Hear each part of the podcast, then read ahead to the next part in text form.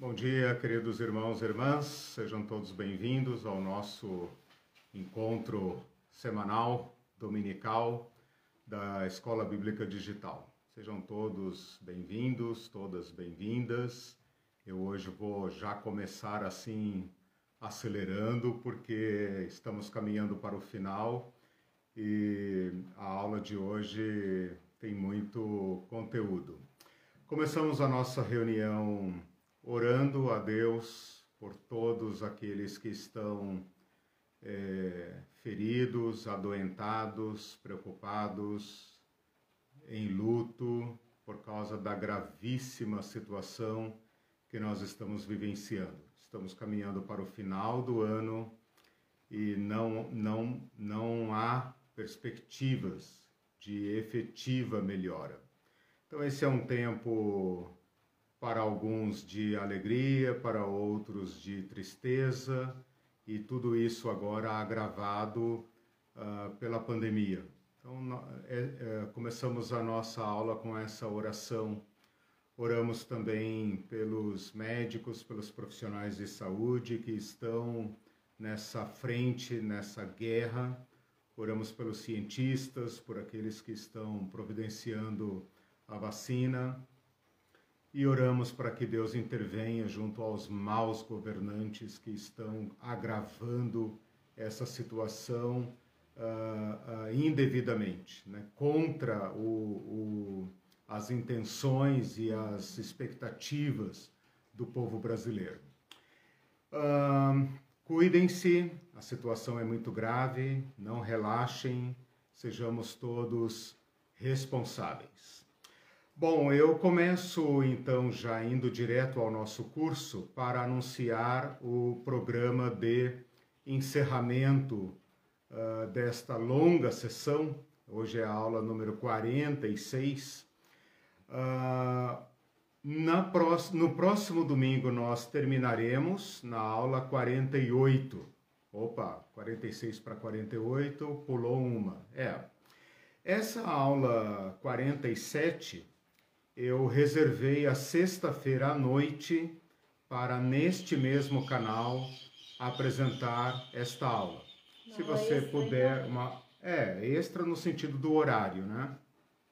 Se você puder participar na sexta-feira às 20 horas, de 20 horas às 21h30, uh, ah, muito bem. Se não, você acompanha lá depois, mas é uma aula necessária para essa etapa. É claro que a gente poderia continuar nesse tema ainda por muito tempo, mas eu acho que nós uh, abordamos o suficiente. Então, na aula de hoje, eu quero finalizar o tema da generosidade, quero uh, uh, definir, delimitar, caracterizar a matéria da generosidade cristã. Quero terminar a aula de hoje fazendo uma diferenciação entre a generosidade comum, a generosidade moral, a generosidade eh, do povo em geral, versus a generosidade cristã. Na aula de sexta-feira, eu quero apresentar o último texto da Bíblia que menciona o dízimo. Uh, é um texto teológico, assim como é toda a epístola de, aos Hebreus, Hebreus capítulo 7. É o último texto uh, das Escrituras do Novo Testamento que trata da, da questão do dízimo. E ele oferece uma uma, uma conclusão, né, um posicionamento decisivo a respeito dessa matéria e talvez você vai ficar surpreso porque nunca ouviu um sermão sobre Hebreus capítulo 7. E na aula que vem, na aula 48, eu quero fazer então aquela aula necessária, uma aula de considerações finais, Uh, fazendo uma, uma análise panorâmica, comparativa, entre o sistema judaico e o sistema uh, eclesial, mostrando como esses dois sistemas evoluíram, como eles chegaram a ser o que são, onde que o dízimo, como nós conhecemos, entrou na história da igreja, né? e como nós podemos nos posicionar hoje uh, frente a essa questão à luz do que temos estudado e do que entendemos ser a vontade de Deus, uh, como nós aprendemos nos evangelhos, como nós aprendemos em Cristo. Uh, no próximo ano, uh, estamos ainda pensando, a Irene até sugeriu fazer uma enquete, né? Uh, vocês que acompanham as aulas, a gente de definir um tema para trabalharmos juntos ao longo do ano que vem. Bom, feita essa introdução, vamos então para a nossa matéria de hoje. Na aula passada, eu iniciei a temática da generosidade cristã dizendo que seriam duas aulas teóricas. E eu defendi a questão da aula teórica, uh, afirmando que toda prática expressa uma teoria. Você pode até ser uma pessoa é, mão na massa, uma pessoa que não gosta muito de estudos mais aprofundados, mas sem dúvida alguma, a sua prática é a expressão de uma forma de pensar. E nós temos que mudar, converter, transformar a nossa maneira de pensar.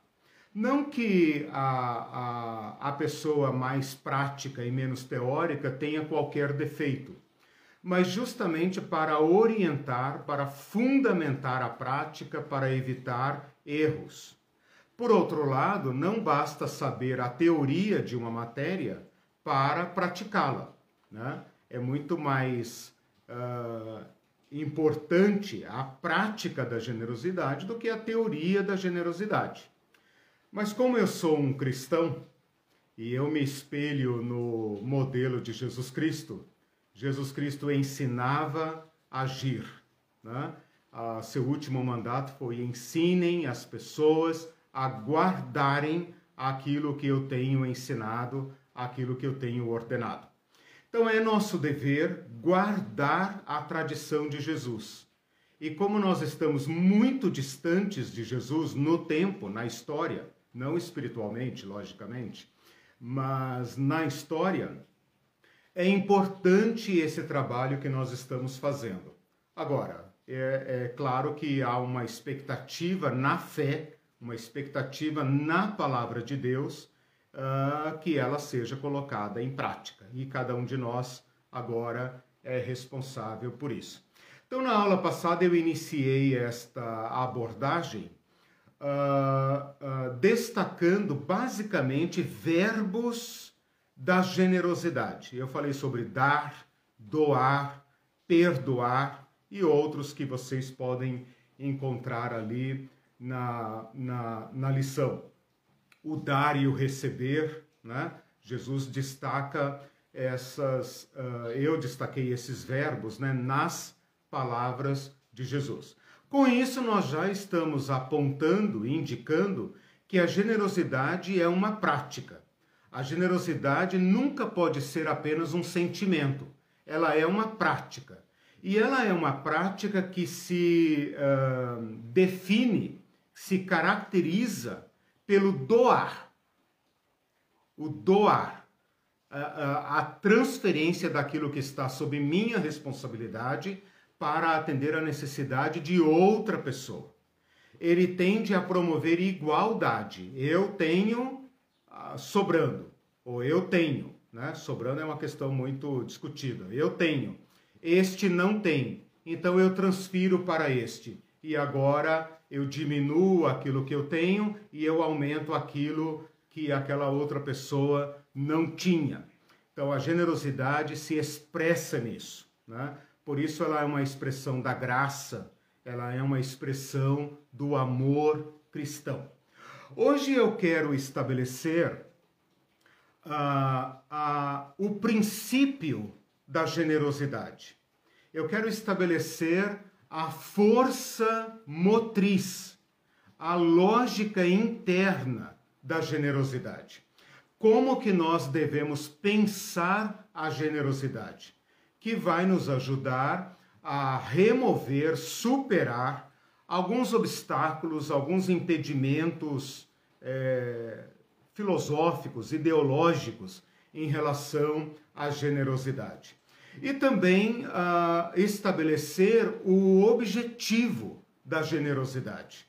Para onde nós vamos com isso? O que é que nós queremos produzir? Estabelecidos esses dois pontos, esses dois extremos, ou seja, o princípio da generosidade e o fim da generosidade, fim no sentido de objetivo, não no objetivo de extinção, né? porque o fim capta ou inclui esses dois sentidos, extrair do meio, né, onde nós estamos, entre o princípio e o fim, do meio da nossa caminhada, extrair pelo menos três posturas que são, digamos, decorrentes do estabelecimento desses dois princípios. Deu para entender? Eu vou estabelecer dois pontos fundamentais, como, como quem vai construir uma, uma casa, né? Estabelece ali os fundamentos, né? os contornos, as definições, as, as delimitações do tema, né? Princípio da generosidade, ou seja, aquilo que está antes de mim e que me impele à generosidade e aquilo que está diante de mim, para onde ou para o que eu caminho nesta prática da generosidade. E entre esses dois polos, princípio e fim, ou uh, princípio e objetivo, uh, extrair e estabelecer pelo menos três uh, posturas, três respostas que nós devemos ao nosso Deus, aquele que estabeleceu o nosso princípio e o nosso objetivo. Então vamos começar. Nossa, deu até uma falhada agora, deu uma, um falsete agora, né? Podemos começar? Sim. Tá. Então, bom dia a todos que estão aí. Vamos lá. O princípio da generosidade, eu já falei um pouco na aula passada, mas hoje eu quero estabelecê-lo com maior clareza e profundidade. É rápido. Uh, no princípio de tudo, antes de tudo, segundo a nossa fé cristã, segundo a revelação bíblica, está o Deus eterno. Deus é antes de tudo. Ninguém ou nada é antes dele.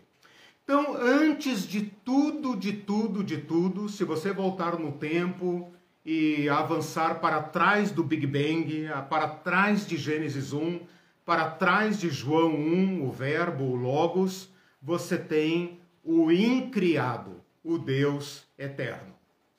Isso não resolve tudo. É necessário dizer quem é e como é este Deus.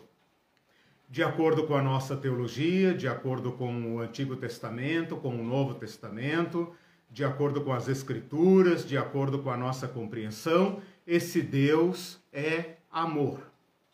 Então, a natureza deste Deus é o amor. E nós cristãos avançamos esta compreensão para um Deus comunitário. Ora, dizer que Deus é amor e ao mesmo tempo solitário é quase que uma contradição porque uma pessoa solitária, unopessoal, seria uma pessoa necessariamente frustrada, porque jamais poderia expressar o seu amor. Se ele estivesse acompanhado de seres inferiores, ele ainda seria uma pessoa frustrada, porque ele não poderia expressar totalmente o seu amor. Ora, nós cristãos temos chegados a compreender que o nosso Deus é triuno, que o Pai, o Filho e o Espírito Santo são um em amor. E esse amor é de tal ordem perfeita que Deus é um. Ouve, ó Israel, o Senhor teu Deus é o único Deus. Há um só Deus, um só Senhor. Mas esse Deus é um amor perfeito, porque um é para o outro e este outro é para esses, e esse é para aqueles, e esse é para esses, de modo que o amor, essa doação de si ao outro em espírito e em amor, revela-se para nós como um. Dizendo em palavras mais claras, o Pai é para o Filho. O Pai não ama o Filho de modo apenas declaratório, confessional. O Pai é para o Filho. O Filho é para o Pai. O Pai é para o Espírito. O Pai é para o Filho e para o Espírito. O Filho é para o Pai e para o Espírito. O Espírito é para o Pai e para o Filho. E estes três são um. E este amor da Trindade, este doar interpessoal da Trindade, e eu não vou entrar mais do que isso nessa doutrina, estou apenas estabelecendo o ponto de partida este doar da Trindade forma um ser perfeito. Este ser perfeito poderia ser voltado para si, porque ele é perfeito em si e autossuficiente em si mesmo. Ele não precisa de nada fora dele, não depende de absolutamente nada fora dele. Por isso, só ele é eterno. Ele é antes de todas as coisas ele criou todas as coisas e sem ele nada do que foi feito se fez. Mas este Deus triuno doa-se. Aqui está a mais pura voluntariedade. Quando este Deus decide criar, decide, uh, decide doar-se, decide abrir-se, porque é próprio do amor abrir-se. E esse abrir-se para criar não decorre de nenhuma necessidade interna, de nenhuma necessidade externa. Não há nada que possa uh, cobrar, não há ninguém que possa cobrar deste Deus. Paulo, lá em Romanos 11, ele fala assim: quem primeiro deu a ele para que lhe possa ser restituído? Ou seja, ninguém lhe exigiu absolutamente nada. Quando este Deus resolve criar, está aí o ato primeiro da generosidade. Então, Deus é amor e é um amor efetivo na medida em que se doa doa a si mesmo para o outro. Ele doa-se para o filho, doa-se para o pai. Este espírito é para o filho, é para o pai. O filho é para o pai e é para o espírito. Eles são um em amor perfeito. Quando eles resolvem criar, quando eles resolvem se expressar, quando este Verbo, este Logos eterno, resolve se fazer conhecido, está aí o ato primeiro da generosidade. Deus cria então todas as coisas, não preciso repetir aqui, e ele cria o mundo. E ele cria um mundo que é expressão da sua generosidade. Ele cria espaços imensos variedade imensa de tudo. Ele cria todo tipo de vegetação, de florestas, de ecossistemas, de animais, de vida, de biotipos, de tudo que nós pudermos imaginar. E os teólogos costumam dizer que, uh, o Paulo, né, melhor dizendo, e todos os que compreendem assim, que o poder de Deus se manifesta nessa infinita, entre aspas, né? essa infinita diversidade que Deus cria. Né? Então eu, eu gostaria de dizer que esta, a, a, esse modus da natureza é expressa essa generosidade de Deus.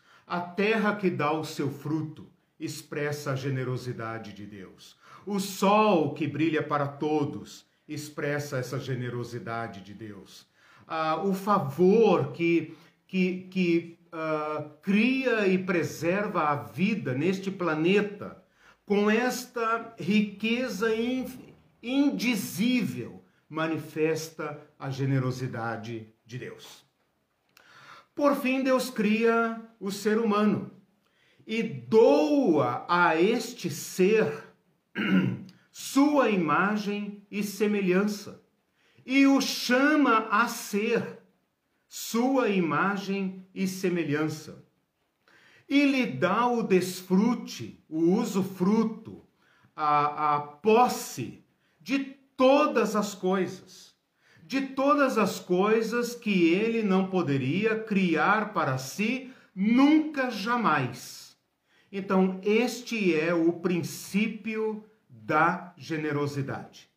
Que este Deus cria por graça, por gratuidade, por generosidade.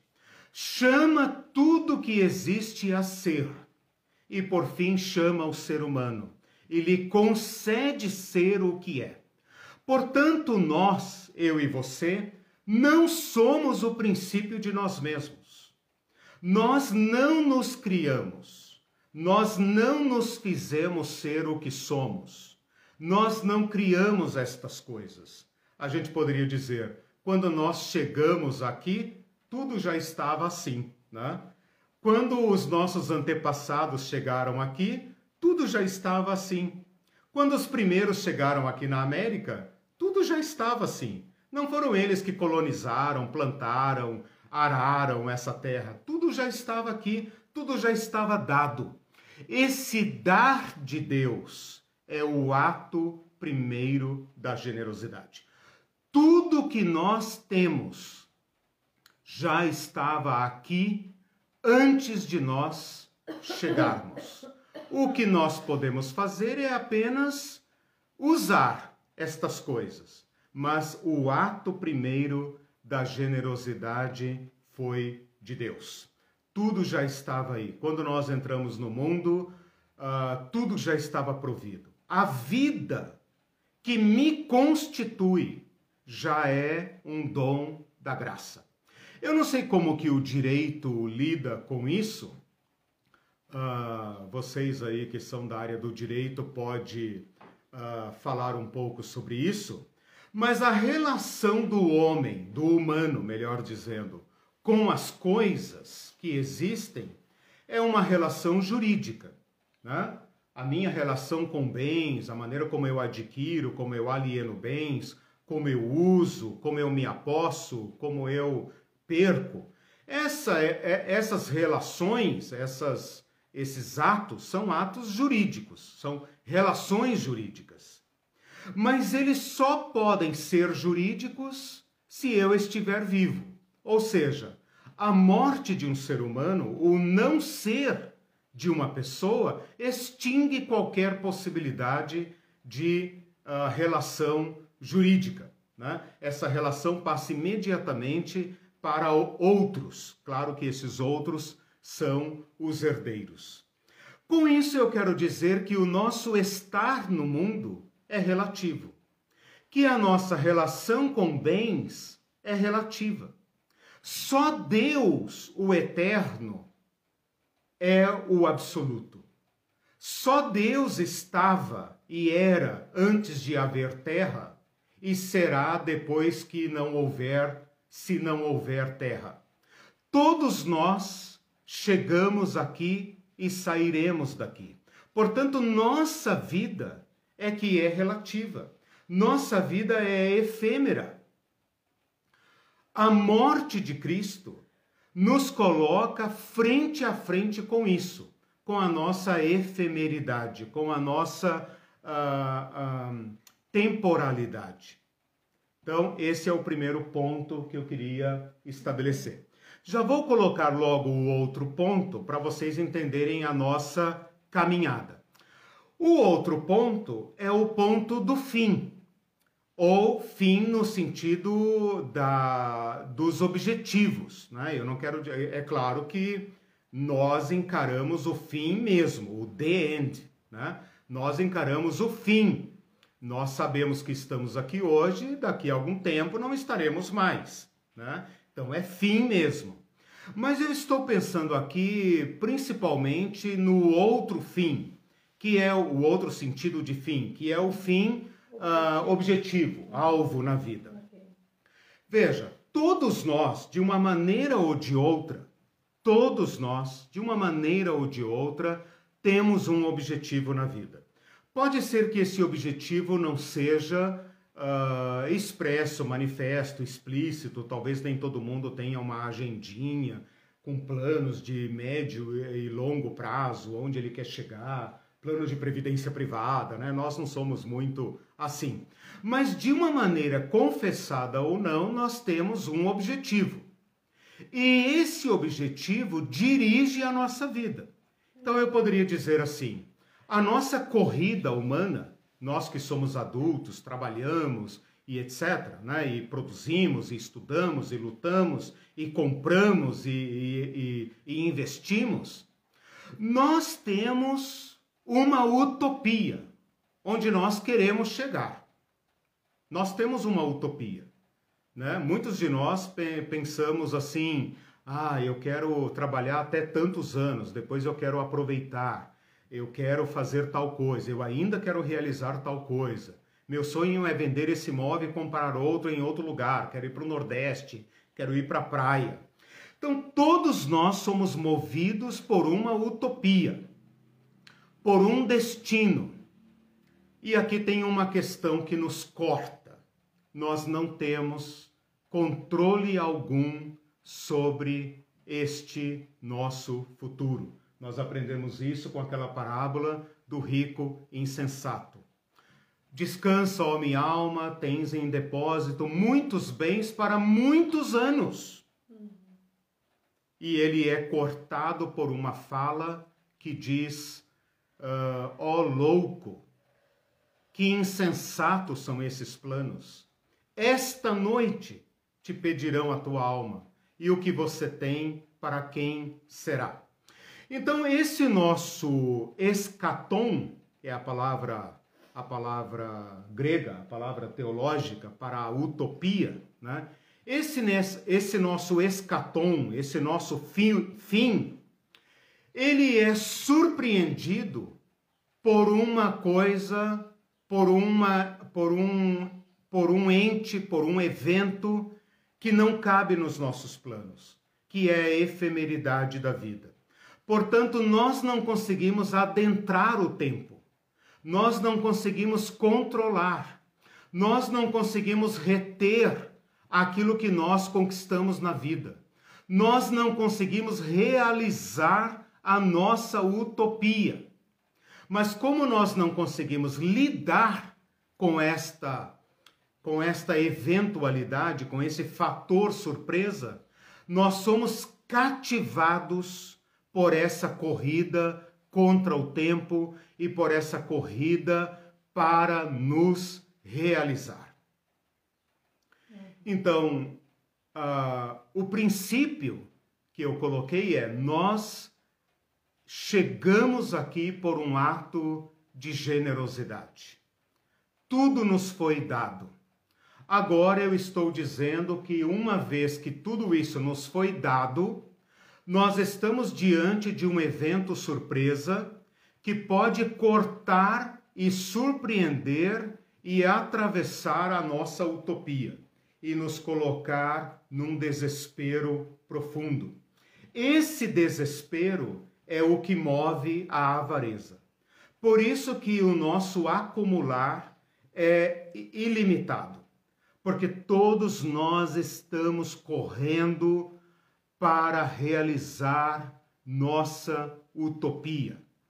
Nós temos um projeto de vida para nós e nós queremos teimosamente uh, cumpri-lo, porque desistir dessa utopia é morrer, é morrer em vida.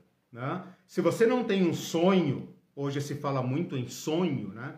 Se você não tem um sonho, se você não jogou o alvo da sua vida para frente, você é uma pessoa que não cabe mais nesse sistema de coisas. Uhum. Porque nós somos incitados né, a acumular, acumular, acumular para realizar nossas utopias.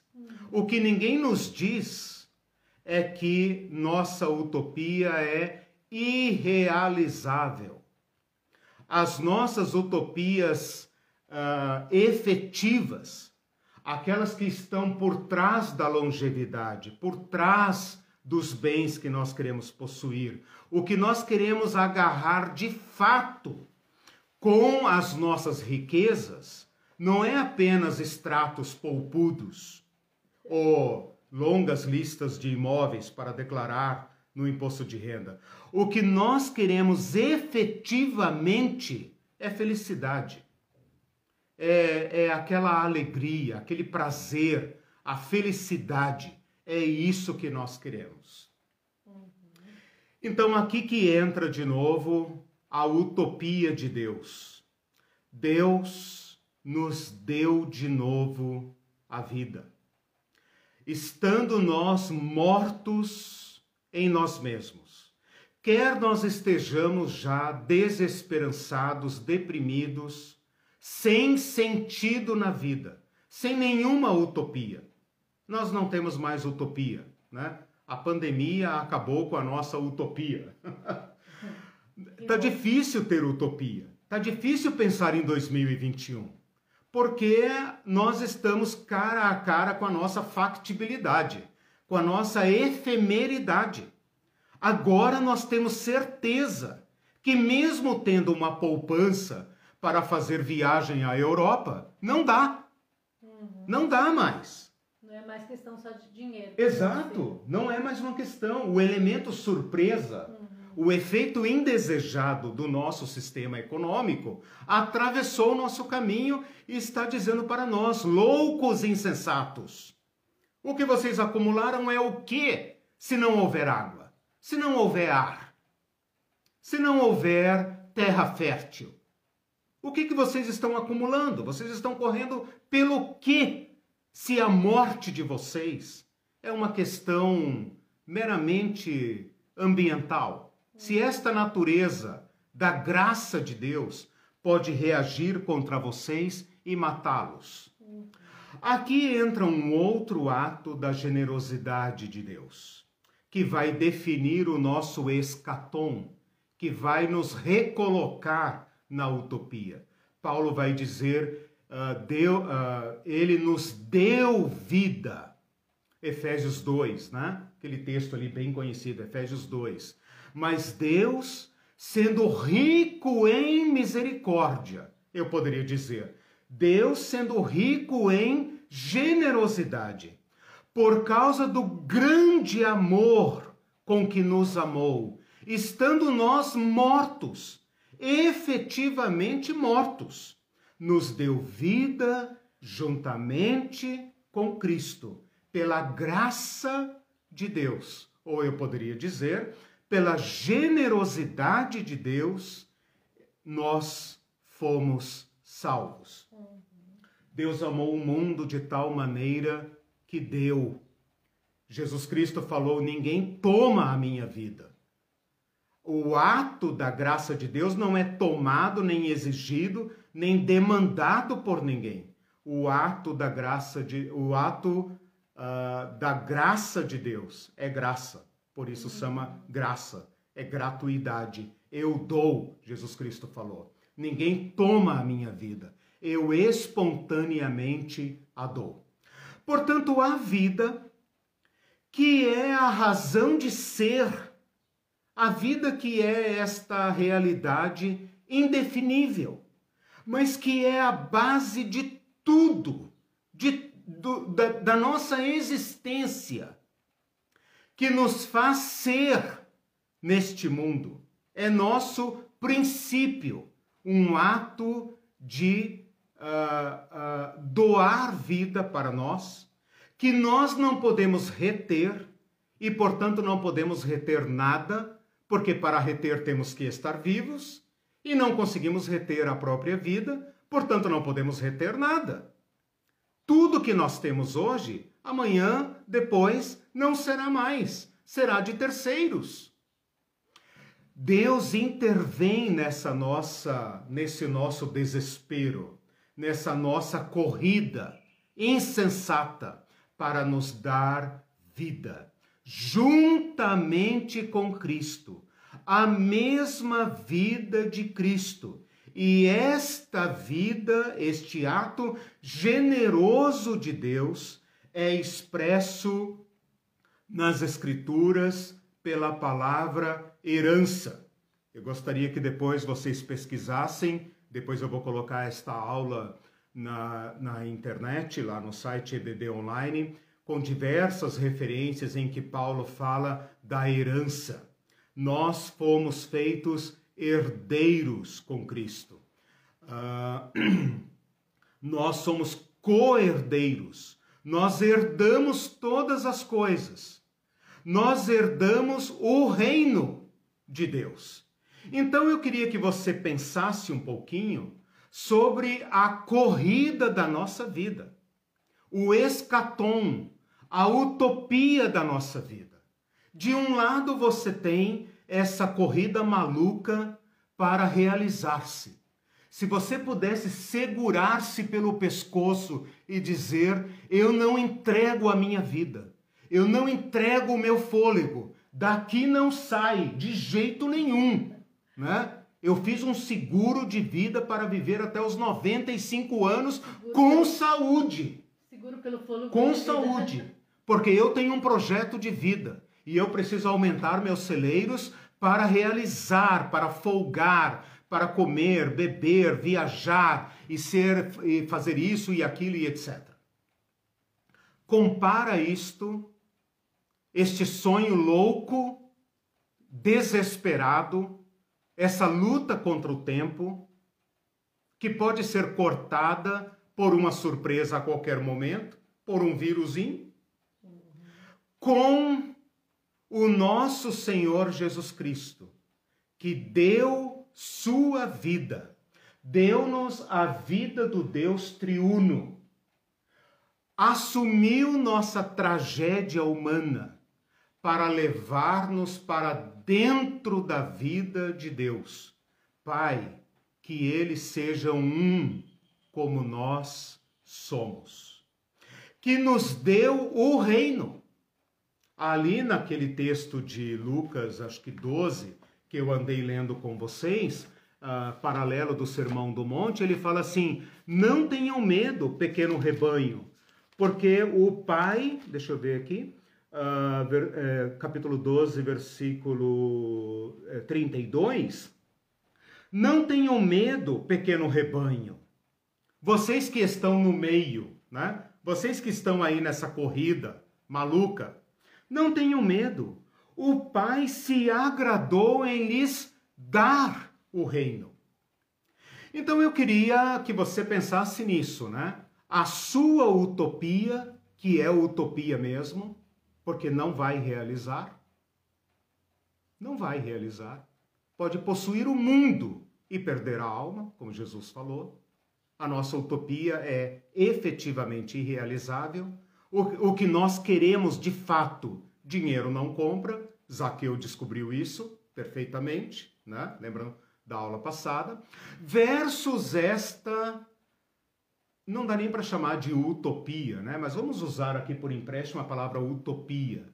Esta utopia da vida que não perece, do amor pleno, da aceitação plena, do acesso pleno à vida, à justiça, ao bem, ao reino de Deus e a Deus mesmo, aquele de onde nós viemos. Portanto, nosso princípio é Deus e nosso escatom é Deus. Esses são os dois extremos que eu preciso estabelecer para falar de generosidade. Se eu não estabelecer esses dois princípios, nós vamos apenas praticar, eventualmente, essa solidariedade uh, típica de qualquer pessoa mas eu quero estabelecer aqui uma outra generosidade. A generosidade que reconhece um princípio, reconhece que Deus nos deu todas as coisas ele nos deu um princípio. Ele é o nosso princípio. Eu não sou o meu princípio. Ele é o meu princípio. Ele é o seu princípio. Foi por obra e graça dele que você veio a ser. O que é?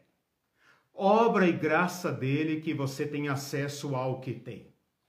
Porque se não fosse a vida, esse arzinho do nariz aqui, esse pulmão, né, que agora está sendo detonado pelo coronavírus, se não fosse esse sopro de vida que vai e vem, vai e vem nesse movimento, é, é, é da, exato, é uma dádiva uhum. que você não tem como prorrogar, como segurar, como eu falei. Não, eu não solto a minha vida. Minha vida é minha, eu comprei. Não tem quando para de acontecer essa, esse processo natural, uhum. aí, aí é obrigado a fazer a intubação para fazer pelo, o processo mecânico. Mecânico.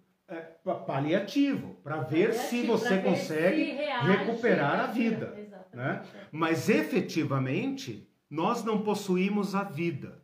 Ora, se não possuímos a vida, não possuímos nada, porque é necessário estar vivo para, para possuir. Né? Hoje você tem uma casa, daqui a algum tempo você não tem. Teus filhos poderão ter, teus parentes, etc., mas você não terá. Né? Então veja, a, a, a, esta precariedade nos lança no desespero. E então Deus estabelece agora e revela o nosso fim.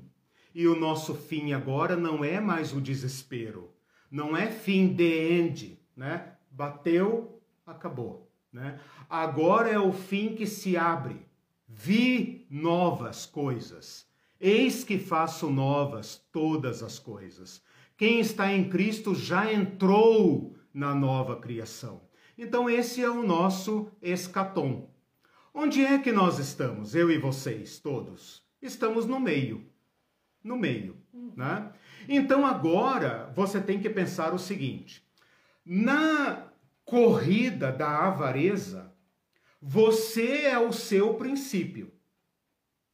A seu braço, seu nariz é que te bancam. Eu tenho o que tenho porque eu consegui, porque eu trabalhei, porque eu estudei, porque eu tenho, porque eu mereço, porque eu, eu fiz e aconteci. Na corrida da avareza não há generosidade. Né? Você é o seu princípio. E você constrói o seu fim. Então, o que nos lança na carreira da avareza, na carreira da, da acumulação, é uma luta desesperada para bancar nossa utopia. E por isso essa avareza é ilimitada. Porque eu sei que mesmo que eu encha os meus celeiros.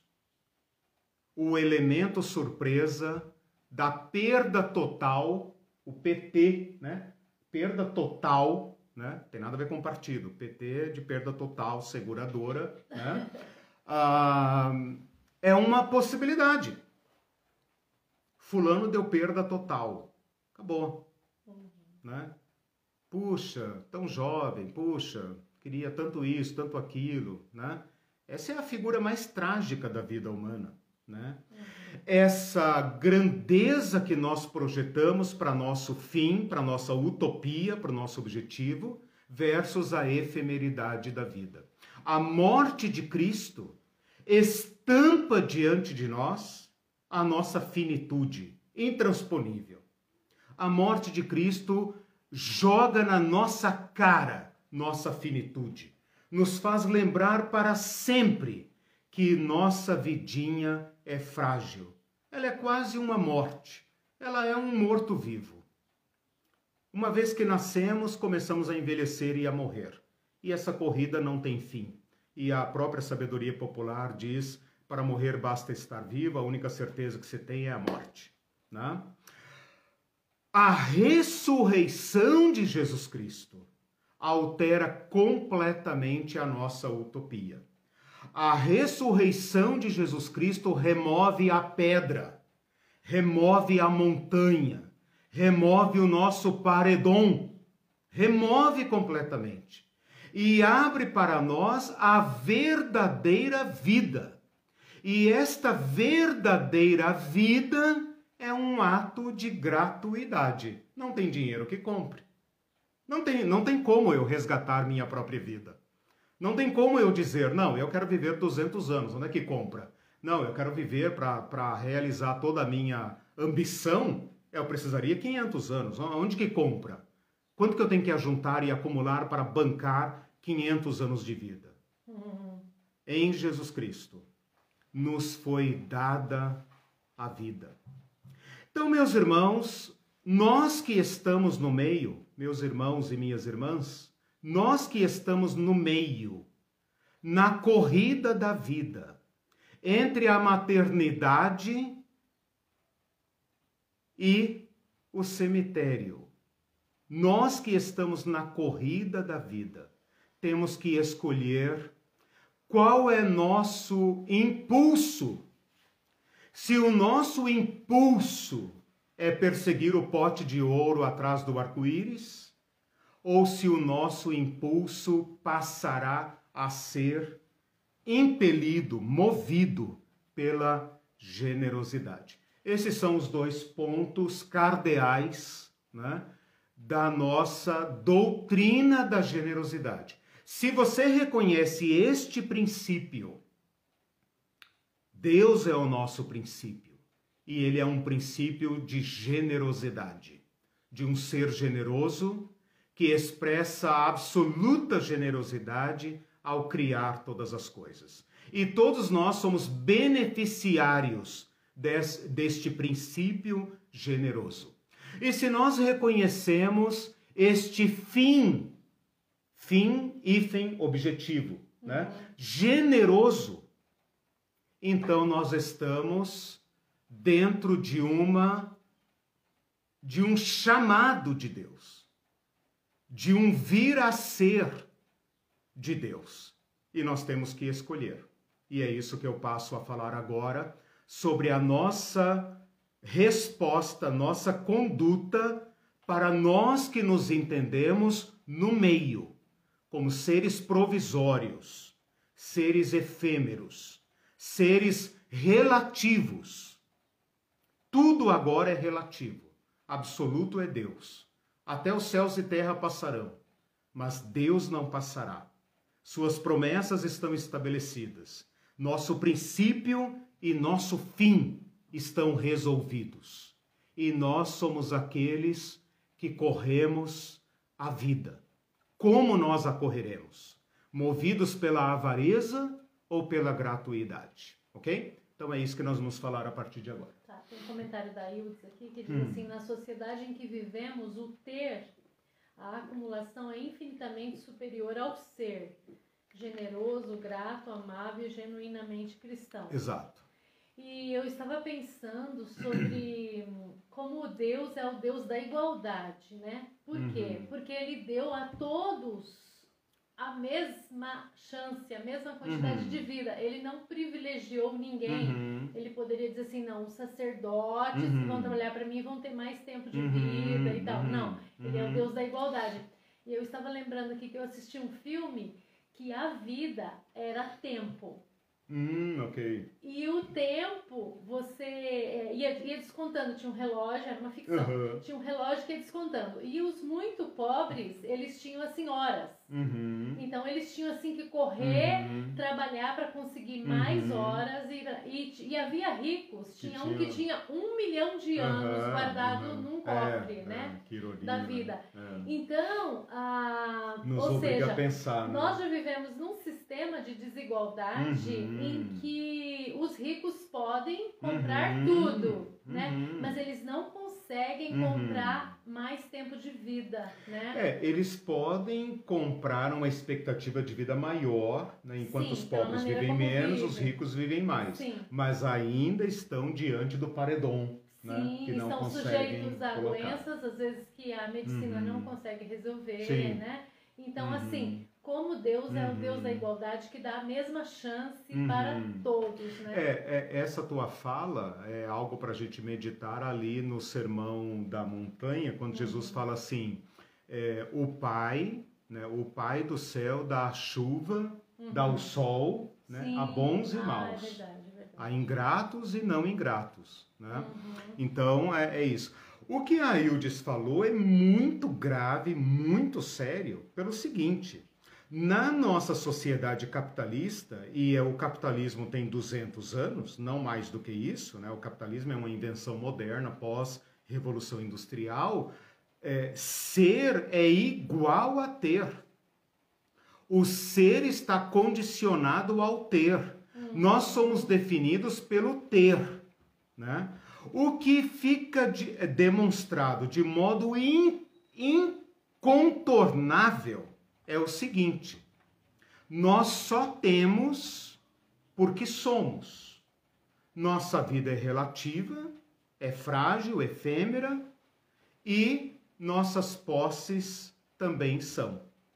Isso é fato.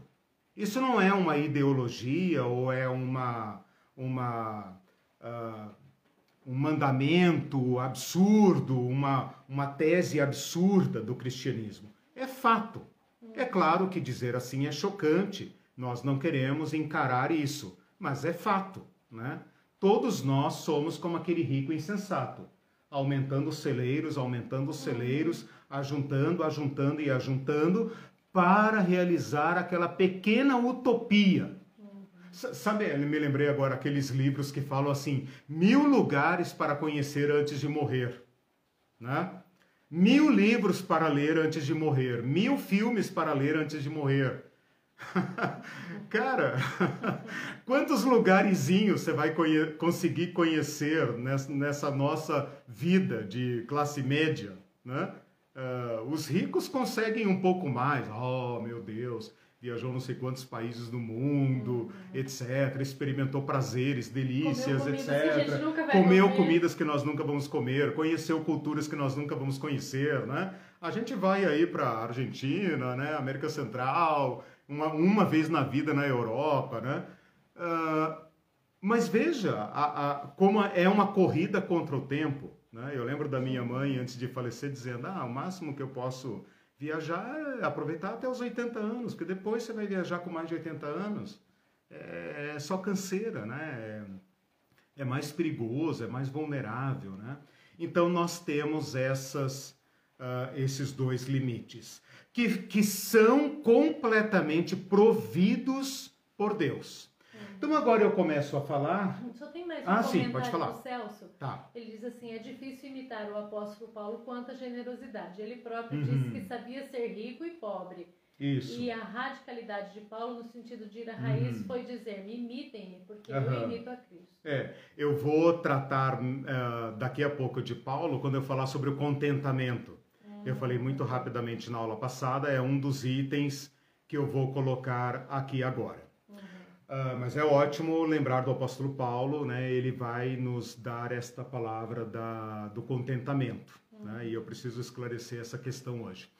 A primeira medida que se espera, a primeira reação que se espera de nós que estamos no meio entre graça e graça, entre um princípio generoso e um fim generoso, que somos marcados pela gratuidade de Deus no meio, na nossa vidinha, meio é o seguinte: nós devemos ser generosos. Nós devemos reconhecer que a, a generosidade de Deus nos empurra a partir do nosso princípio, ou seja, nós fomos gerados, nós, nós viemos a ser por um ato generoso, então generosidade é nossa natureza, e somos uh, uh, uh, convocados, então empurrados pelo princípio e convocados pelo escatom, né? Então nós estamos aqui no meio, Minha cabeça está aqui no meio, né? Nós somos empurrados pelo princípio, impelidos por esse princípio e atraídos aqui na frente pela graça. Porque graça é a nossa natureza. Nós fomos criados à imagem e semelhança de Deus. Ora, se Deus é amor, se esse amor se manifesta em graça, nós seremos mais humanos, mais uh, semelhantes ao nosso Criador quando nós agimos generosamente. Por isso as pessoas dizem: ai, como é bom fazer um ato de caridade. Uhum. Nós somos mais abençoados do que a pessoa que recebeu o nosso presente, o alimento, a marmita, a roupa, a oferta e tal. Quando uma pessoa vai, por exemplo, fazer capelania no hospital, quando ela vai, quando ela se envolve com qualquer obra de solidariedade, sendo cristão ou não, parece que esse doar de si, esse perder-se, perder seu tempo, perder seus bens, perder seu alimento, perder aquilo que é seu ou que está seu, né? Ah, retorna para nós em, em alegria, né? em prazer. Como se a gente fosse É um paradoxo, exato. Porque exato. temos a imagem semelhante. Exatamente. Exatamente. Então, esse bem que nós fazemos ao outro retorna para nós. É um encontro de nós conosco mesmo. Né? E quando você é avarento, quando você é sovina, mesquinho, faz conta de tudo e vive miseravelmente, você tende a ser um miserável mesmo que tenha posses. Ah, e sim. todo mundo conhece um rico avarento. Ah, sim, no né? coração ele, na mente dele, no coração ele continua. Ele precisa continuar ajuntando, ah, é, é, eu, porque eu conheço, eu conheço, assim é, é, a nossa loucura, né? A nossa insensatez. Todo ato de generosidade nosso é uma resposta ao amor e à generosidade de Deus. Então, o que eu quero estabelecer aqui é o seguinte: nenhum de nós pratica a generosidade porque é bom. Porque, ah, como Fulano é bom, generoso. Não. Pratica a generosidade porque está constrangido pela generosidade de Deus. O ato primeiro da generosidade é o ato de Deus. Tudo o que eu fizer, a maneira como eu me relacionar com o meu tempo, com os meus bens, com dinheiro, com posses, é um ato segundo, é uma resposta ao amor de Deus. Se é que eu reconheço o ato generoso de Deus como ato gratuito, como ato primeiro. Em 1 João capítulo 4 diz o seguinte: Nós amamos porque ele nos amou primeiro. Aí está o argumento para a generosidade como resposta. Eu poderia parafrasear esse texto dizendo: Nós doamos porque ele nos doou primeiro. Nós nos doamos porque ele se nos doou primeiro. Nós perdoamos, porque ele nos perdoou primeiro. Então não há nada que eu faça de bom, ou de generosidade, ou de solidariedade, ou de amor, que seja um ato original meu, que seja um ato é, puro meu. Não todo ato meu de amor, generosidade, gratuidade é uma resposta, é um ato segundo, é uma reação ao amor de Deus. Uh, eu coloquei aqui alguns versículos e tal, vou colocar apenas o, vou citar apenas o João é, 1,16, quando fala assim: todos temos recebido da sua plenitude. Olha aí o ato primeiro.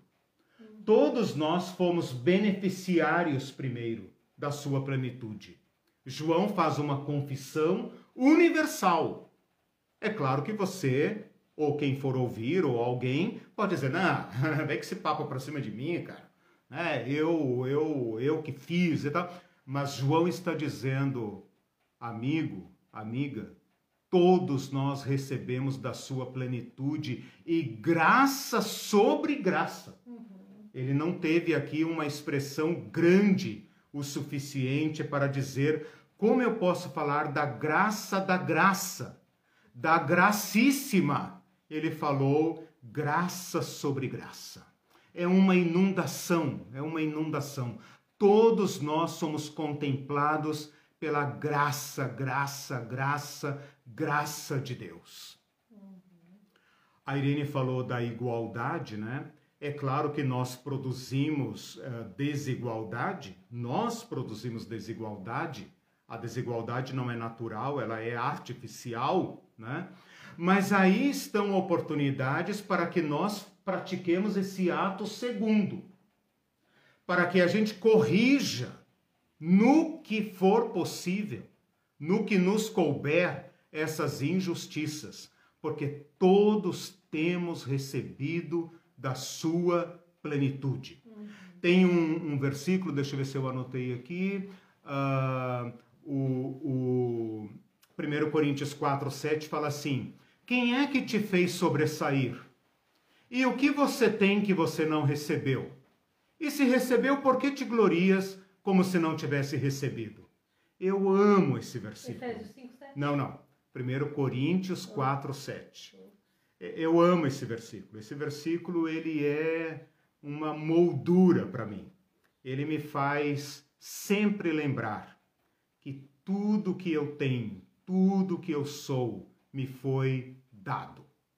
O que que você tem que você não recebeu? Originalmente. O que que você tem que você não recebeu? E se recebeu, por que se vangloria? Por que se trata essas coisas como se não tivesse recebido? Então, Paulo aqui está nos chamando para uma característica da, da generosidade cristã, que é a seguinte: a generosidade de Deus nos constrange ao ato segundo. Esse ato primeiro de Deus vem sobre nós como uma inundação que empurra, pressiona a nossa avareza.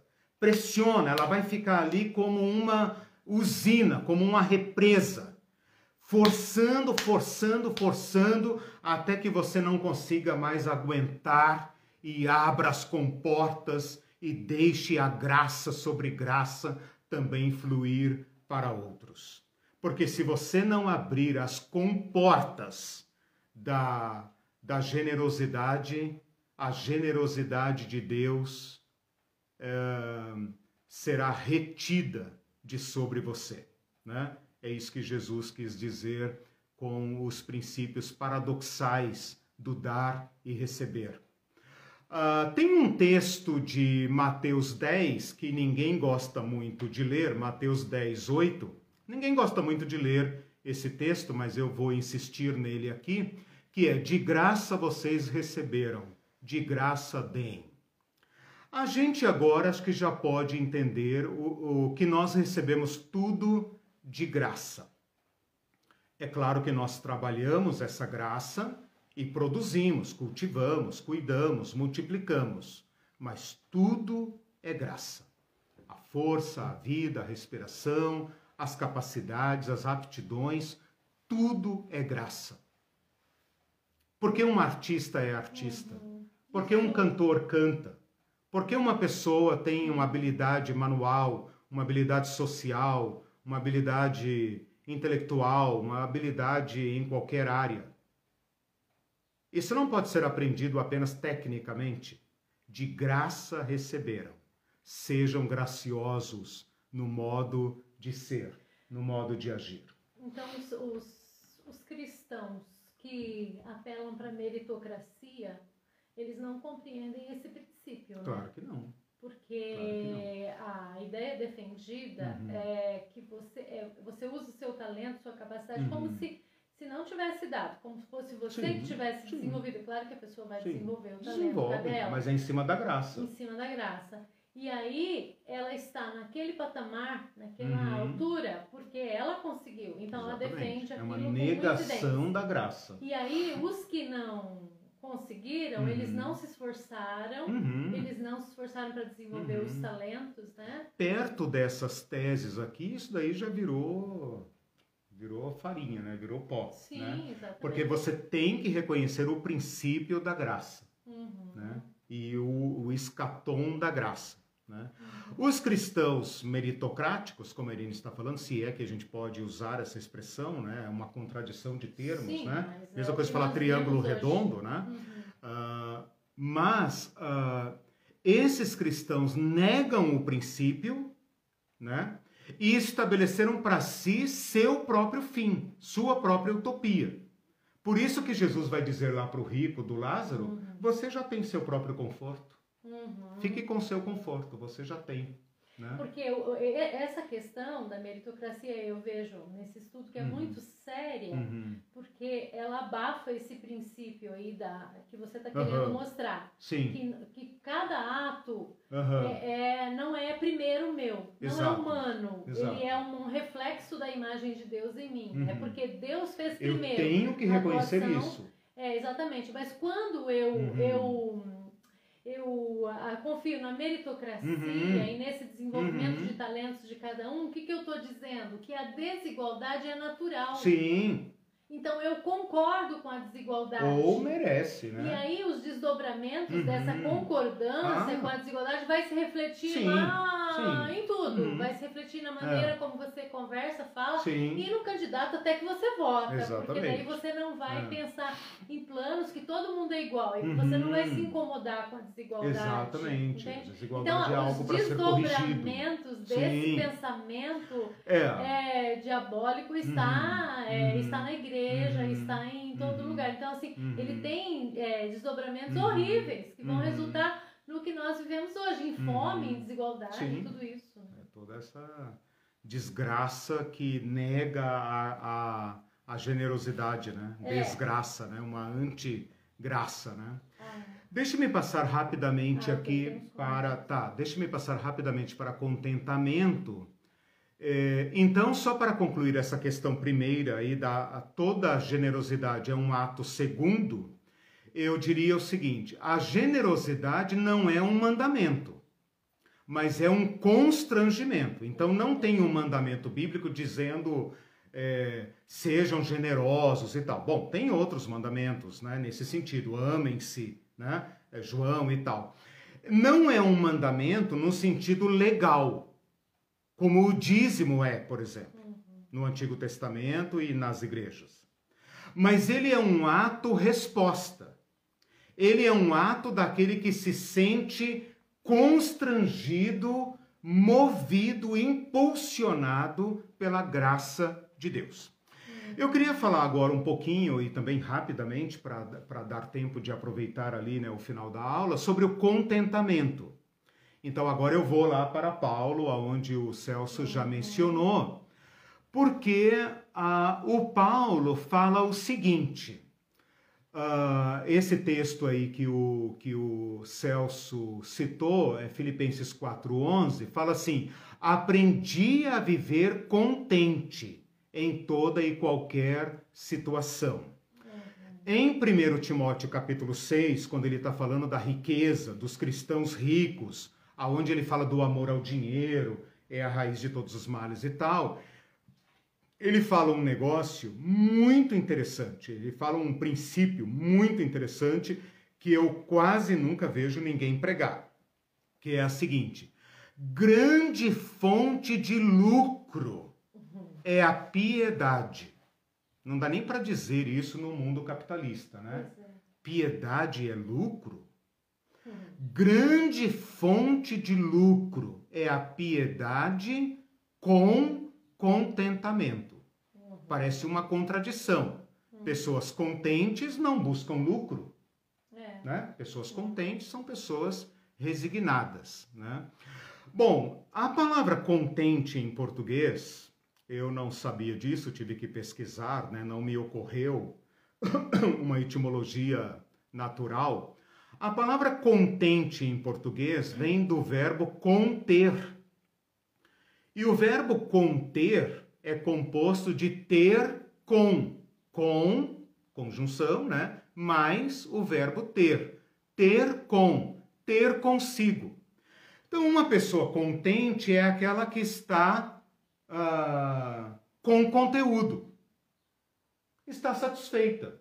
Né? Uhum. Uma pessoa contente é aquela que, que aquilo que ela é e aquilo que ela tem a deixa com conteúdo.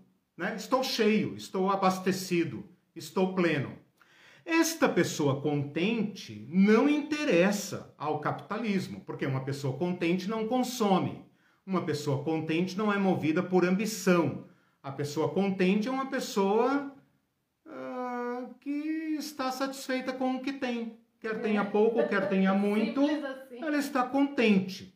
A gente poderia se perguntar, mas o que essa pessoa contém? O que, que ela contém para ela já estar na tampa? Né? Estou por aqui, né? não naquele sentido, no sentido bom, né? Então imagine que você é uma caixa vazia e você está cheio, cheio, cheio, cheio de coisas. E você fala: esta caixa está contente. Contente. Ela está contida ou com conteúdo, né?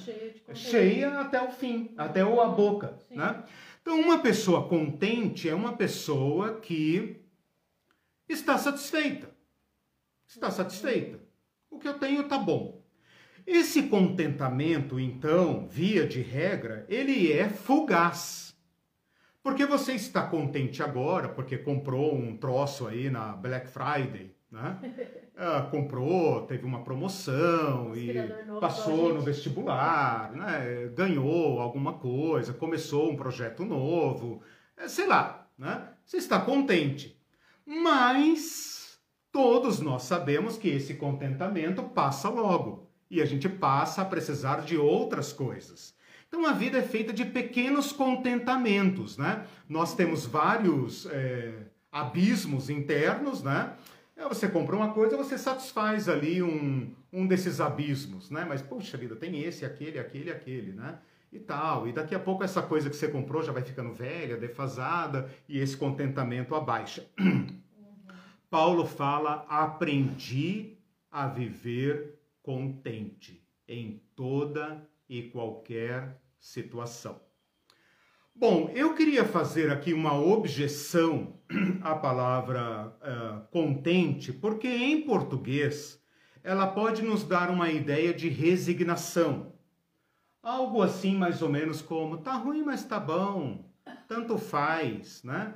Às vezes você vai numa pessoa, por exemplo, você vai visitar uma pessoa num bairro é, muito pobre, numa favela, ou uma pessoa está vivendo miseravelmente, mas você percebe que aquela pessoa ela não tem nem ela não tem esperança nenhuma mais em nada.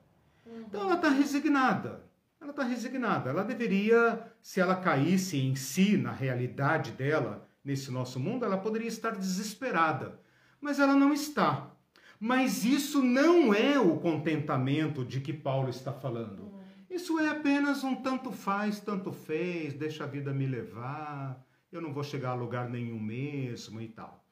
Para corrigir este significado indesejado, eu faço objeção a esta palavra contentamento, a menos que ela seja acompanhada da seguinte ressalva.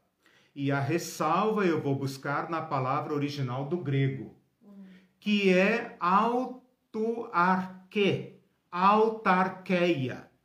E a palavra autarqueia é aportuguesada, e todo funcionário público, né, Celso, Mindu, né, muita gente conhece essa palavra em português, autarquia. O que é uma autarquia? Uma autarquia é uma entidade, uma, uma instituição é, pública ou, ou mista, né? Que tem gestão própria, então auto própria. e arque, governo. Né? Arque significa diversas coisas e tal, pode significar princípio também, né? mas uh, o, a, a instituição chamada autarquia é uma instituição que tem administração própria. Mesmo que ela esteja vinculada a um ministério, a um governo e tal, ela tem um status, né, uma, uma natureza, uma, uma constituição, uma gestão própria. Esta palavra em grego, obviamente, não tem esse sentido, mas ela tem um sentido muito importante para nós que estamos no meio. E o sentido é o seguinte: auto é si mesmo e arque é domínio próprio. Então a palavra autarque significa eu decido o que me move nesta vida. Eu decido o que me move nesta vida. Portanto, esse contentamento que Paulo fala não é aquele contentamento do ah, tanto faz, tanto fez, eu não vou chegar a lugar nenhum mesmo, eu não tenho sonho. Que sonho, minha filha? Que sonho, né? Tanto faz, tanto fez. É aquele mau funcionário, mau aluno, ah, aquele cara que não tem, entendeu? Ah, tanto faz, quero viver a vida de modo resignado, né? E ele não é movido. A palavra aqui é para quem é movido, porque a vida nos move. A vida nos empurra e nos atrai, né? Nós não temos, a vida é de uma ordem tão efêmera que nós não temos como nos furtar a este arque, a este princípio que nos move, a isso que nos impele, esse essa força motriz, essa propulsão, estou usando palavras da mecânica aqui, né? Esse motor, esse moto, né? Tudo isso que nos impele na vida, que bota todos nós, bota é do Rio de Janeiro, né? Uh, que coloca todos nós em movimento, em movimento pela vida. O que Paulo está dizendo aqui é o seguinte: eu estou em movimento, mas eu decidi o que me move. E o que me move não é mais o amor ao dinheiro ou a qualquer bem que possa me trazer lucros pessoais que, que façam na minha vida uh, o papel do dinheiro. Eu não sou movido pelo acumular. Eu não sou movido pela avareza. Eu não sou movido pela por mamon. Eu decido o que me move. E o que me move é a graça. E o que me impele nesta vida é a graça. Uma pessoa que é movida pela graça é uma pessoa que sabe manejar a vida, o tempo e os bens. Ele não é pródigo, ele não é, ah, como é que fala a palavra? Esbanjador, ele não é irresponsável, ele tem planos para o futuro, ele faz o melhor que ele pode, ele é um bom funcionário, um bom empreendedor, ele tem sonhos, ele tem ambições. Mas ele escolheu o que o move. E o que o move não é a avareza, porque ele não está correndo para realizar sua utopia. Ele não quer chegar a um projeto particular de vida. Ele já tem a utopia. Ele já tem, a, a, ele já tem tudo. O apóstolo Paulo fala em Romanos 8, 32, esse versículo que eu ia citar aquela hora, não me lembro se eu coloquei aqui na folha Uh, aquele que não poupou seu próprio filho, antes por todos nós o entregou, o deu, porventura nos negará alguma coisa? É um contrassenso. Se ele deu tudo, quem dá o mais dá o menos. Né? Se Deus nos deu a si próprio, como ele poderia me negar agora as coisas da vida? Como eu poderia cair na miséria ou ficar desprovido ao ser responsavelmente generoso? Então eu decidi o que me move. Então eu gostaria que vocês lessem esses textos do apóstolo Paulo com esta visão da autarqueia. Autarqueia. Né? Uh, então a gente poderia dizer assim: grande vantagem na vida é praticar a piedade decidindo o que te move. Que te move? Não é kit, né? O que tracinho te move. Aprendi a viver movido por graça em toda e qualquer situação. Eu sei que Deus me permite passar necessidades. E nessa hora, outros serão movidos pela graça de Deus e me atenderão. Em outra circunstância, eu serei movido pela graça de Deus e outros serão contemplados. Então eu sei que dentro desta comunidade da graça, eu posso passar necessidade, mas eu não ficarei em necessidade, porque a generosidade de outros me proverá. E quando eu estiver sendo generosamente suprido, eu poderei atender outros. E esta comunidade de generosidade é uma manifestação do reino de Deus. Em Hebreus é, capítulo 13 fala assim: contentem-se com as coisas que vocês têm. Não sejam movidos por ambição.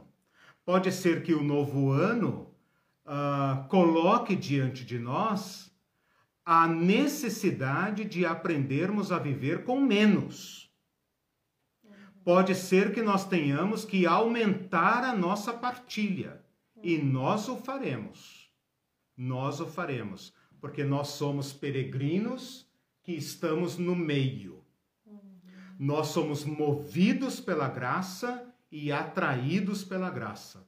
A utopia da nossa vida já está realizada. Então eu continuo correndo, mas não porque eu quero realizar meus projetos particulares de vida.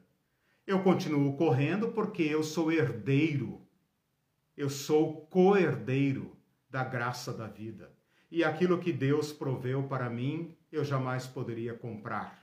Então eu posso eu posso abrir meus celeiros.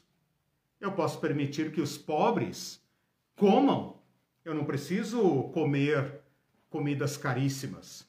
Eu posso comer uma comida simples, mais simples, e eu posso uh, colocar mais alimento na vida dos outros. Eu não preciso gastar todo o meu tempo comigo, eu posso gastar tempo com pessoas. Eu não estou correndo contra o tempo. E também eu não vou viver a 300 utopia. Exato, exatamente. Exatamente, a questão do tempo, né? A, a Ildis falou aí da questão do, do ter, uh, ter e ser, né? Veja, nós não temos tempo para nada, porque nós temos que economizar tempo. Ninguém tem tempo para nada, nem as igrejas, nem os pastores, nem aqueles que são pagos para cuidar de pessoas. Ninguém tem tempo para nada, porque tempo é dinheiro. Tempo tem que ser convertido em dinheiro. Time is money. Está escrito na Bíblia, não sei. Pelo jeito, parece que tá. Os meritocratas né? acham que tá. Deixe-me colocar apenas o último tópico, e aí eu encerro, que é a questão da mordomia. Hum. Muito rapidamente.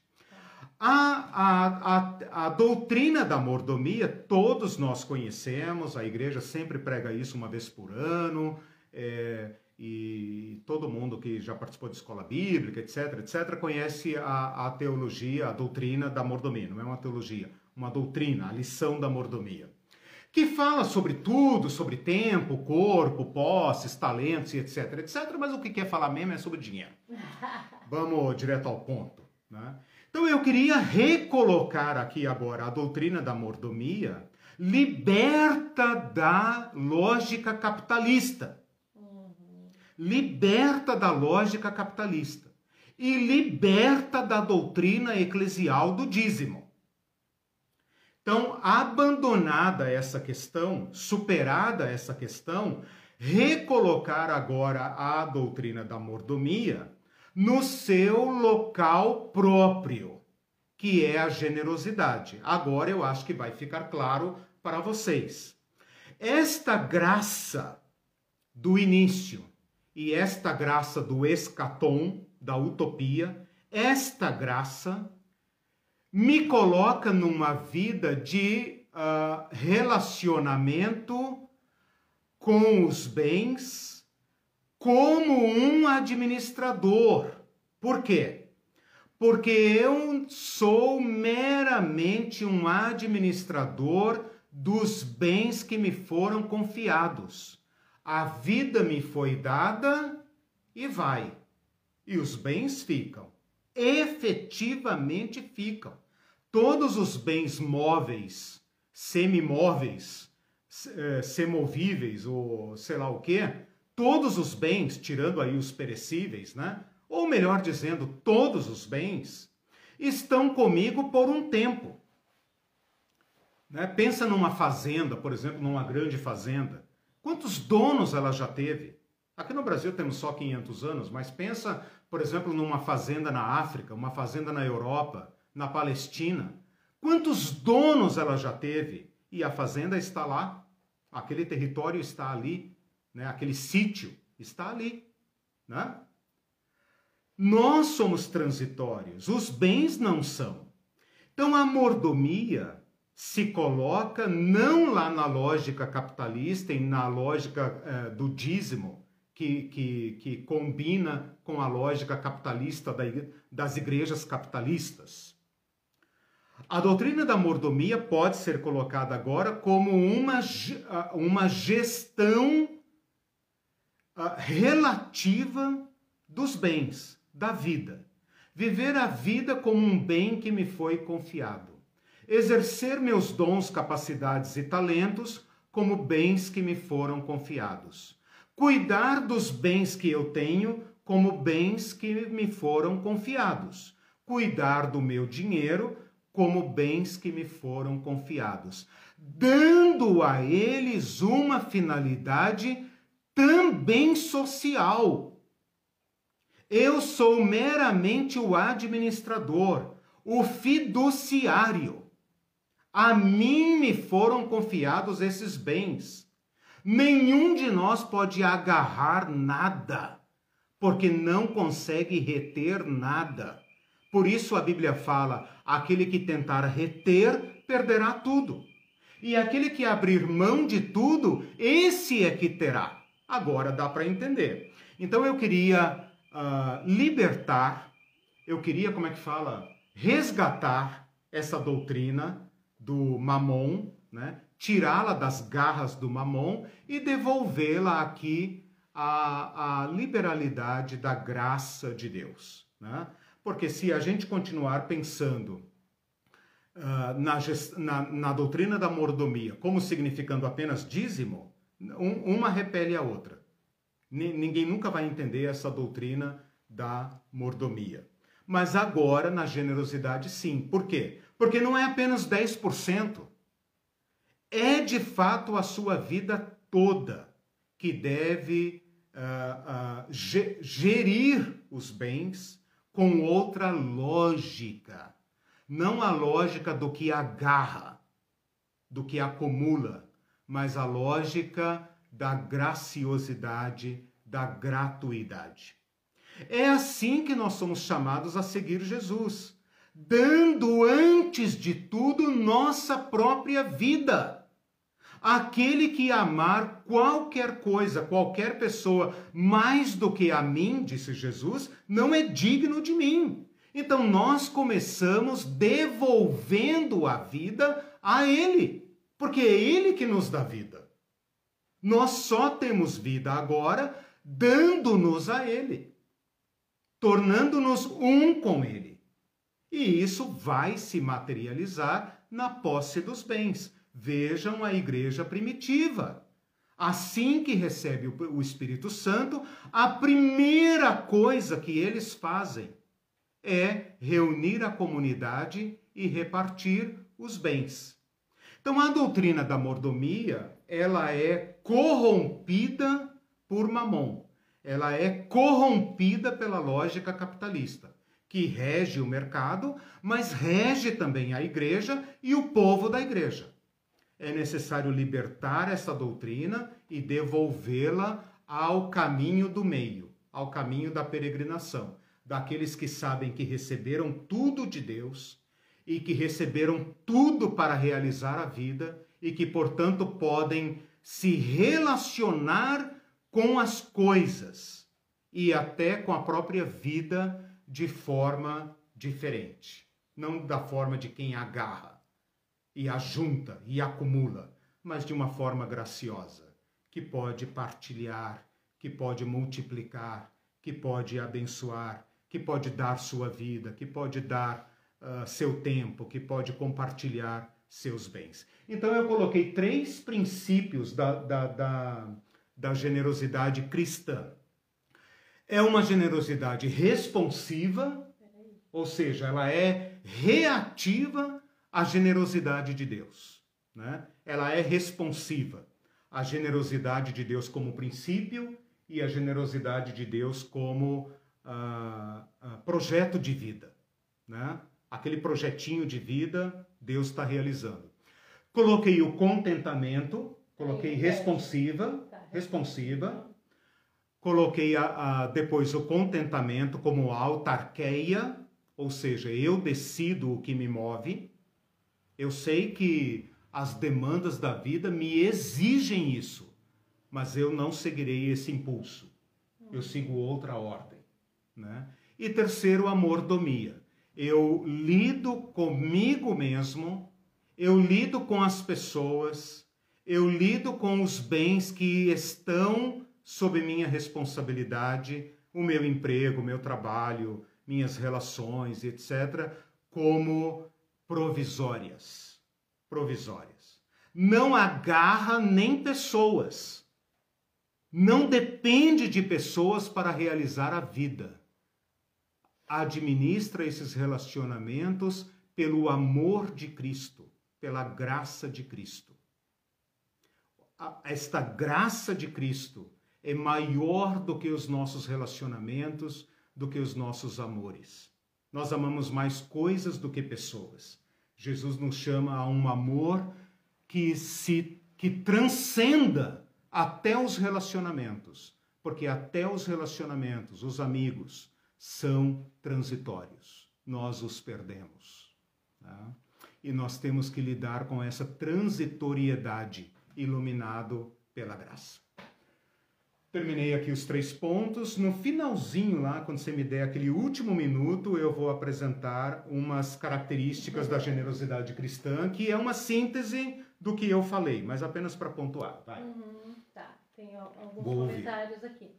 O Guilherme Falcão colocou o restante daquele versículo 14, 15, que acho que é. Nossa, já nem sei mais qual. João, que você citou, ah. que diz assim: não vou falar, ah. você vai saber. Vocês nem sabem o que lhes acontecerá amanhã. Qual é a sua ah, vida? Sim, Qual sim. é a sua vida? Vocês são como a neblina é, que Thiago. aparece por um pouco de tempo e depois se Isso. Ah, então não é Isso. É outra referência. Isso. Ao invés disso, deveriam dizer: se o Senhor quiser, viveremos ou Isso. isto ou aquilo. Tiago 4, 14, 15. Perfeito. Uhum. Muito bem lembrado. A nossa efemeridade. Tiago aí corta no ponto. Uhum. Ótima, ótima lembrança. Vou acrescentar aqui na minha lição. Deixa eu ver se tem mais anterior a isso. Hum. É, tem, tinha dois, dois da Ivete, uhum. da Hildes. Eu cortei durante muito tempo, né? Aí... Uhum. É, a Ivete hum. disse: hum. temos que lembrar desse favor imensurável Isso. de Deus para controlar nossas vaidades humanas. Isso. Esta doutrina da graça de Deus extingue a questão do mérito. Exatamente. Então, não, não é possível que cristãos, por isso que aquela hora eu falei, cristãos meritocráticos, né? Uhum. É impossível que cristãos falem em mérito. Uhum. Eu lembro que, né, vou contar uma piadinha lá de Betânia, né? A Irene uma vez falou com o pastor, o professor, né? Ah, acho que a gente merece tal coisa, né? Uhum. Tipo assim, ah, a gente merece um, sei lá, um fim de semana, merece um sorvete e tal. Ele falou, merece? Minha filha, nós não merecemos nada. Merecemos o inferno. É, nós merecemos é o inferno. Né? Então é isso. Na boca de cristãos, o mérito, a meritocracia é uma é um palavrão. Uhum. Cristãos não podem falar em meritocracia. É. Usem outras palavras para falar sobre isso. Né? A doutora Ivete tem total razão. E ela é um exemplo disso, né? de como usa seu tempo, sua como sabedoria, doa, né, como se doa como generosamente a pessoas que muitas vezes que não, não podem retribuir. Como pagar né? um advogado. Poderia estar advogando para pessoas ricas e né, é, ganhando muito dinheiro, né? mas uh, doa seu tempo, seu saber para, né? migrantes, é, né? para migrantes, para pobres, para pessoas desamparadas, para pessoas assentadas. Está aí um exemplo da generosidade, minha irmã. A Liliane que nos ensina muito. Citou Tito 2, 11 e 12, porque é. a graça de Deus se manifestou Isso. salvadora a todos os homens. Isso. Né? Não escolheu alguns, Isso. todos. Ela Exato. nos ensina a renunciar à impiedade e às paixões mundanas Isso. e a viver de maneira sensata, justa e piedosa nessa era presente. Exato. Aí a gente fica pensando o que, que são essas paixões mundanas, né? É. Que a gente pensa Sim. que são outras coisas do mundo, é, né? O que nos move. E aí as paixões mundanas estão ali na igreja, estão Exatamente. na cobiça, é. né? Junto com o dízimo. Esse é o ponto grave. Por isso que a doutrina do dízimo eclesial é grave. Ela não apenas não atinge o objetivo, mas como ela impede que você se depare com essa doutrina da graça. Né? Ela, ela obstrui, ela obscurece a, a, a verdadeira doutrina cristã. Mas muito bem lembrado também, está aí um exemplo do verbo uh, dar. Né? Uh, você leu qual versículo? É, o qual a si mesmo se deu a si mesmo se deu. Né? A Liliane e o Marcos também são exemplos é, excelentes desse doar de si. Né? Antes de doar é, comida, roupa, tempo, doaram-se a si mesmos. Tem essa palavra, inclusive. Casa, é, tem uma palavra que está em 2 Coríntios, se eu achar aqui eu ainda leio, se alguém achar pode citar aí, que o apóstolo Paulo fala assim: Antes, eles deram a si mesmos ao Senhor. Então veja, a generosidade é de, praticada por aqueles que se perderam para o Senhor, optaram por viver na graça. Né? Então, antes de doar coisas, doar os 10%, doar as primícias, doar essa coiserada que os crentes estão doando, né? doem-se a si mesmos doem-se a si mesmos. Por isso que a doutrina do dízimo é tão precária, né? porque não envolve um doar de si. Né? Ela não atinge esse âmago da questão. A Tânia Sansoni disse: Estou contente com o dom da vida. Né? Você falou sobre contente. Né? Isso. Significa ser impelida pela graça que nos dá a vida. E ela é a Tânia que está com Sim. um filho Está com um filho é, enfermo. Enfermo, Isso. uma cirurgia. Aproveitamos para pedir oração aqui pelo Juan, né? Do Juan Sansoni. Mas olha só, a vida como gratuidade tira o nosso medo da morte. Hum. Porque a vida é um dom. A vida é um dom e um dom assegurado. Uma das razões pelas quais nós somos avarento, no fim de tudo, o, o, a razão irredutível da avareza é o medo da morte. É o medo de não ser. É o medo da extinção que arrebenta com a nossa corrida. Uhum. A vida como dom, é, como ela falou, né? estou contente com a vida. Uhum. A vida que Deus me deu. Né? A partir desta vida, você pode realizar muitas coisas. Por isso não é aquela resignação. Sim. É um contentamento que nos move a fazer muitas coisas. Seria mas o impulso é outro. Seria o desistir da própria utopia para viver a utopia de Deus. Tá desistir da nossa utopia porque a nossa utopia é irrealizável, entendeu? Uhum. Esse é o problema. Por isso que eu falei, eu vou usar a palavra utopia em relação a Deus é, de modo indevido.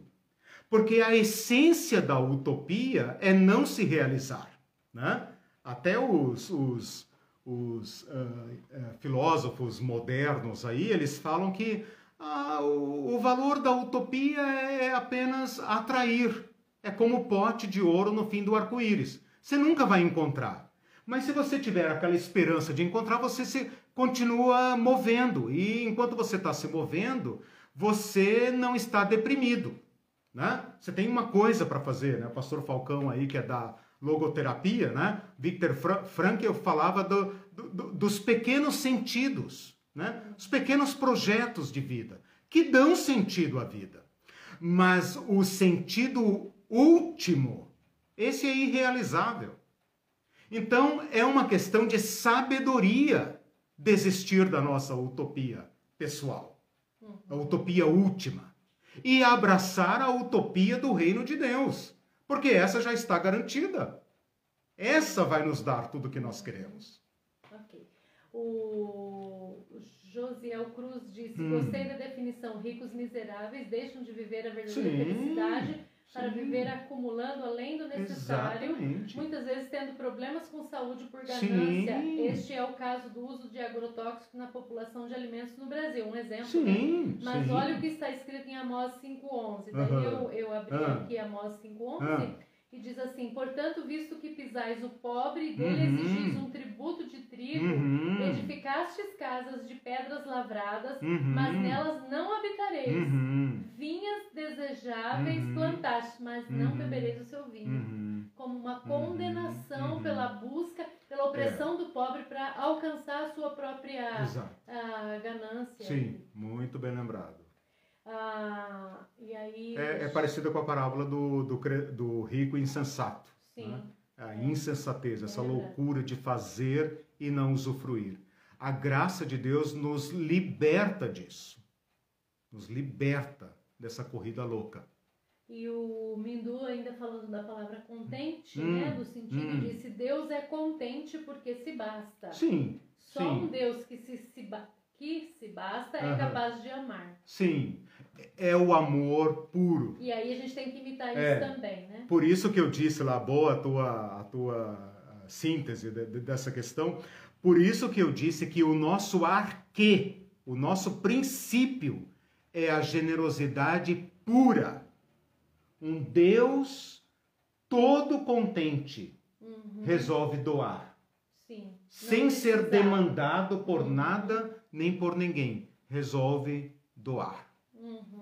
E o Admir Artigas deu um testemunho hum. bem bonito que disse: Glória a Deus, isso é possível sim. Amém. Viver contente com menos. Tenho experimentado isso e sim. ainda sobra tempo para ajudar um e outro. Sim. Não tenho remuneração da igreja uhum. he, he, por opção minha. Opção uhum. minha de não ser remunerado. Ótimo. Isso comparando com outros pastores Ótimo. aí, né? É. Mas é pura graça. A graça que nos basta. Deus exatamente, é bom. Lindo, né? exatamente. Né? Lindo e parabéns também por serem uma comunidade generosa mesmo. Que ajuda né? até a construir sim, casas para as pessoas, sim, né? Maravilhoso. O testemunho de vocês vai vai muito longe, né?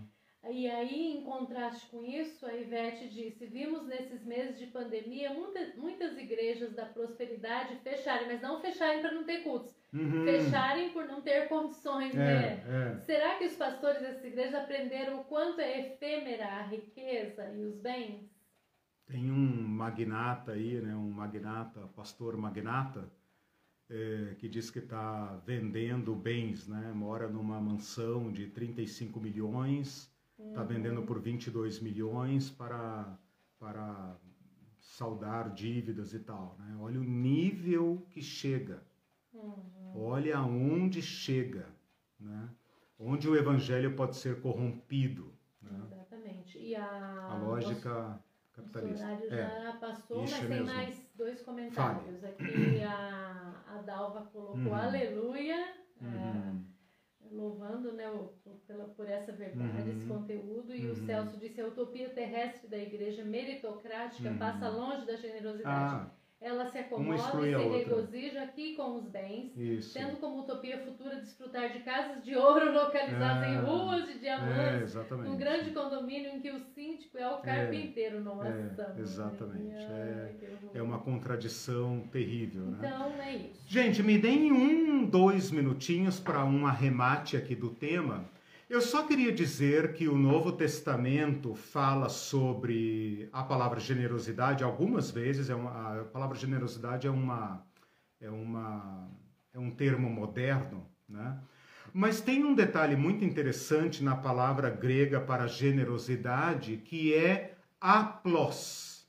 E aplos é o contrário de duplos. Duplo é aquilo que se dobra, ou duplo, ou dobre. Aplos é simples. É o contrário de duplos, triplos, triplex, né? É o contrário. Então, aplos significa não dobre, não dobrado. Que dá uma ideia de que a generosidade, como entendida pelo Novo Testamento, é franca, sincera, simples, não enrola, não esconde. É uma atitude franca diante da vida, uma atitude sincera, uh, que, não, que não tem pretensões, que não tem hipocrisia. Eu vou colocar essa lição lá para vocês verificarem uh, qual é o significado, como a palavra ocorre. E por fim, então, quero colocar aqui uma grade comparativa bem rapidinha para comparar a generosidade comum, a generosidade como virtude moral, da generosidade cristã, tá? Então, rapidamente. A generosidade comum, moral, não precisa escrever, depois eu coloco lá, é uma virtude que traz nobreza. Ela é uma generosidade, ela é uma virtude dos ricos, dos nobres, das pessoas que querem reputação. A generosidade cristã é humilde, porque ela é resposta à graça. A generosidade comum é um ato espontâneo voluntário é característica da generosidade que ela seja espontânea. Se ela for é, compulsória, ela deixa de ser generosidade. Se ela for pagamento, reciprocidade, ela deixa de ser uh, uh, generosidade. A generosidade cristã, ela é constrangida pelo amor de Deus. Ela passa a ser um dever daquele que foi contemplado pelo amor de Deus. Vejam isso depois na parábola do credor incompassivo. Eu te perdoei. Você não deveria também ter perdoado? Se vocês não perdoarem os homens, tampouco vosso Pai celeste vos perdoará. Então a generosidade cristã, ela é um ato meu, porém ele é um ato responsivo e responsável e constrangido pelo amor de Deus. Portanto, você não tem o direito de não ser generoso sem pecar contra Deus. A generosidade moral é um ato eventual, esporádico. Se ela é da minha vontade, se ela é voluntária, então ela é esporádica. A generosidade cristã, não. Ela é um estilo de vida permanente. Cristãos não fazem caridade apenas no Natal. Cristãos adotam a generosidade como seu estilo de vida. Ok? Uh, a generosidade comum é um ato individual. Se ele é espontâneo, se ele é esporádico, se eu faço se eu quiser, ele é um ato uh, individual. Pode ser também, eh, digamos, institucional, algumas ONGs e tal que fazem caridade porque querem, mas não tem envolvimento político. A generosidade cristã é individual, é comunitária, é um dever da comunidade. É impossível anunciar a graça sem ser generoso nos bens. Então, uma igreja que prega o evangelho, mas não combate injustiça social no seu meio, é uma igreja hipócrita. Né? E é também um ato político. Aquilo que a Irene já falou aqui mais de uma vez. Ao sermos generosos como estilo de vida, nós anunciamos o reino de Deus e denunciamos os esquemas da uh, desigualdade social. Então, a nossa generosidade é um dever da igreja.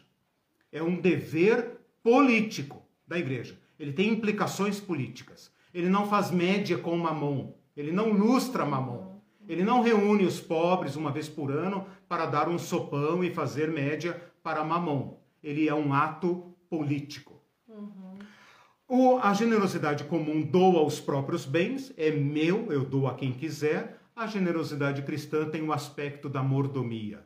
Uhum. Tudo que eu tenho é Deus que me deu e a finalidade não é apenas minha, é também social. Tudo que eu tenho é para ser compartilhado, é para servir. Né? Como disse o pastor Carlinhos Queiroz aquela vez, eu não escrevo no meu carro, esse carro é propriedade de Jesus. Por que é? Eu tenho um cômodo da minha casa que é aberto para a rua. Por que é? Eu não preciso escrever essa casa pertence ao Senhor Jesus. Normalmente, quando está escrito, é porque não é. Uh, a generosidade comum não visa alterar as estruturas da injustiça. Você pode dar esmola a vida inteira e o pobre vai continuar na, na tua porta a vida inteira. A generosidade cristã, ela visa alterar as estruturas da injustiça. Uhum. E por fim, a generosidade comum é compatível com a avareza. Você pode doar daquilo que acumula, mas vai continuar acumulando, explorando e tudo mais. É compatível com o dízimo. O dízimo não tem a eficácia de a atacar a avareza. A generosidade cristã é o oposto da avareza. É a subversão da avareza. É o doar de si e daquilo que tem aos outros. Eu queria fazer essa pontuação, encerrar essa temática da generosidade e convidá-los para um encontro extraordinário na sexta-feira às 20 horas e domingo, novamente, a última aula às 10 horas, ok? Então, sexta-feira você vai dar Sexta-feira eu vou dar vivo? aqui ao vivo, do mesmo jeito, só que às 20 horas da noite. Quem puder assistir, beleza. Quem não puder, assista depois. Fica gravado lá. Tchau, Tchau para vocês, se boa semana. Tá alto, Isso, tá? se cuidem. Beijo. Deus abençoe a todos.